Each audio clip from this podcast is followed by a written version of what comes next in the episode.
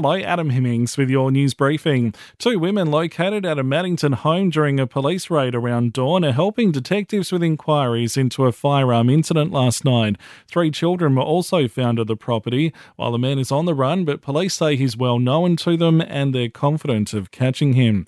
Police investigating the vicious bashing of an 84 year old man in East Cannington are still keen to see dashcam footage of the area from Sunday night. He suffered serious head and facial injuries in the attack as he investigated a disturbance outside his home.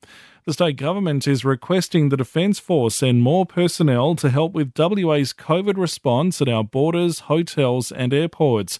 Health Minister Roger Cook says it follows the alleged quarantine breach of two women on Monday night. They should have been flagged as higher risk uh, guests at our hotel arrangements, and perhaps we should have put other measures in place. We've certainly learnt from the experience. WA has recorded four new cases of COVID 19, taking our tally of patients battling the illness to nine. The family recently returned from overseas and they're in hotel quarantine.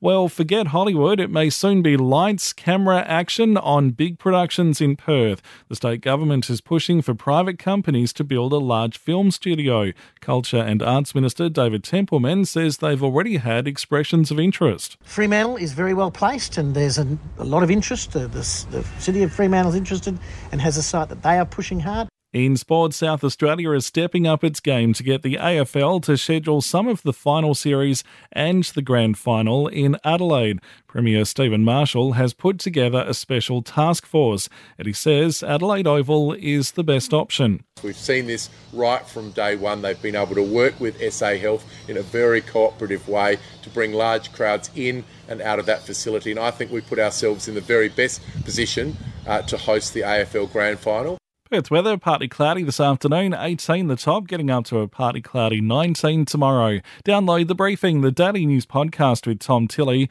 In today's briefing, what is vaccine hesitance? Listen for free on the Podcast One Australia app.